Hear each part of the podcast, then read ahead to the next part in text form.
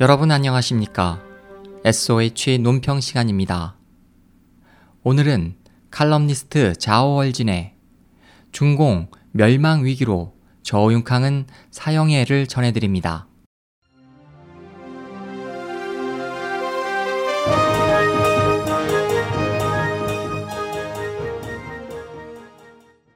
중국 정부는 6일 새벽 저우융캉 전 중앙정치국 상무위원에 대해 6가지 혐의로 체포 결정을 공표했다.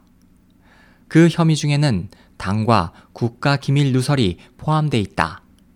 10일 중국 공산당 기관지 인민일보는 저우융캉 행위는 반역자와 같다는 제하의 기사에서 반역자로 처벌된 공산당 고관을 거명하고 저우융캉의 당과 국가 기밀 누설 행위는 이러한 반역자와 하등의 차이가 없다고 평했다. 저우융캉 체포 후 중국 내외에서 향후 판결에 대한 각종 견해가 난무하면서 집행유예 또는 사형이라는 인식이 대세를 이루는 가운데 관영 언론의 이 같은 보도는 저우융캉에게는 사형밖에 없다는 메시지를 내보내고 있는 것으로 보여진다. 저우융캉은 정계 은퇴까지 최고 지도부인 중앙정치국 상무위원이었는데 일반적으로 이 같은 직급의 고관이 조사를 받을 가능성은 거의 없다. 그러므로 저윤캉의 체포는 중국 공산당 정권이 비상사태, 즉, 당의 붕괴 위기에 직면하고 있다는 현실을 드러냈다. 그 위기는 두 가지 면에서 나타나는데, 첫째는 공산당에 대한 국민의 비판이 높아져 민심을 완전히 상실했다는 것이고, 둘째는 지도부 내부가 서서히 붕괴로 향하고 있다는 것이다. 중국 정부가 민심을 완전히 잃었다는 것을 알 수 있는 가장 확실한 지표는 확대되고 있는 탈당붐이다.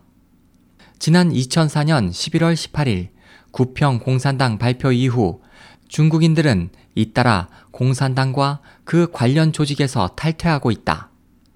2014년 12월 11일 현재 탈당센터의 통계에 따르면 그 인원수는 1억 8,600명에 이른다.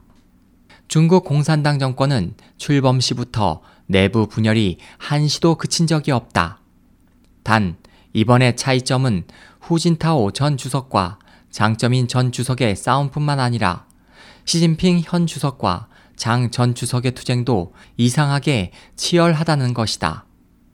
장 전 주석은 세 번 정도 후 전 주석의 암살을 시도했고 저우융캉과 보시라이는 시 주석의 실각을 계획했다. 저우융캉은 2012년 3.19 정병과 2013년 베이다이허 회의 전후에 두 번 정도 시 주석 암살을 시도했다.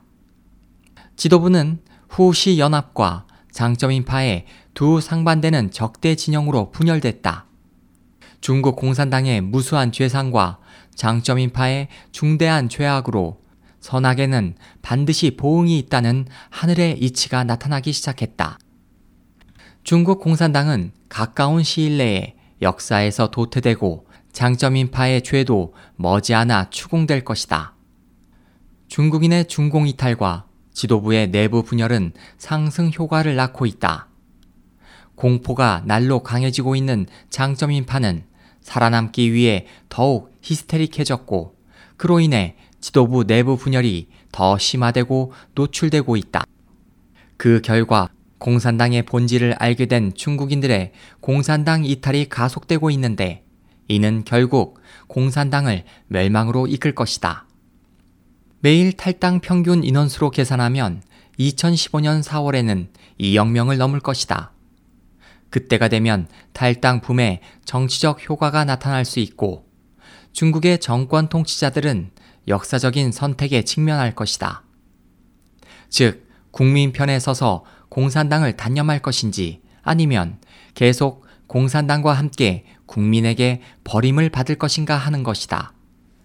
민심을 되찾고 장파와의 차별화를 명확히 하기 위해 정권 통치자들은 저우융캉에게 사형을 내릴 것이다.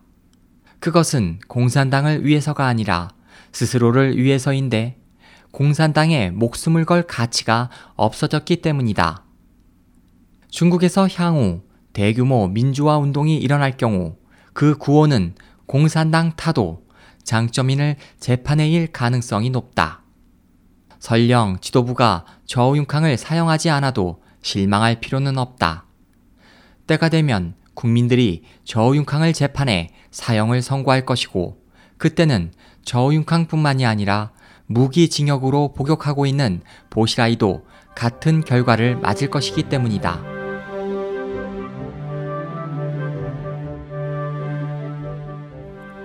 SOH 희망지성 국제방송 홍승일이었습니다.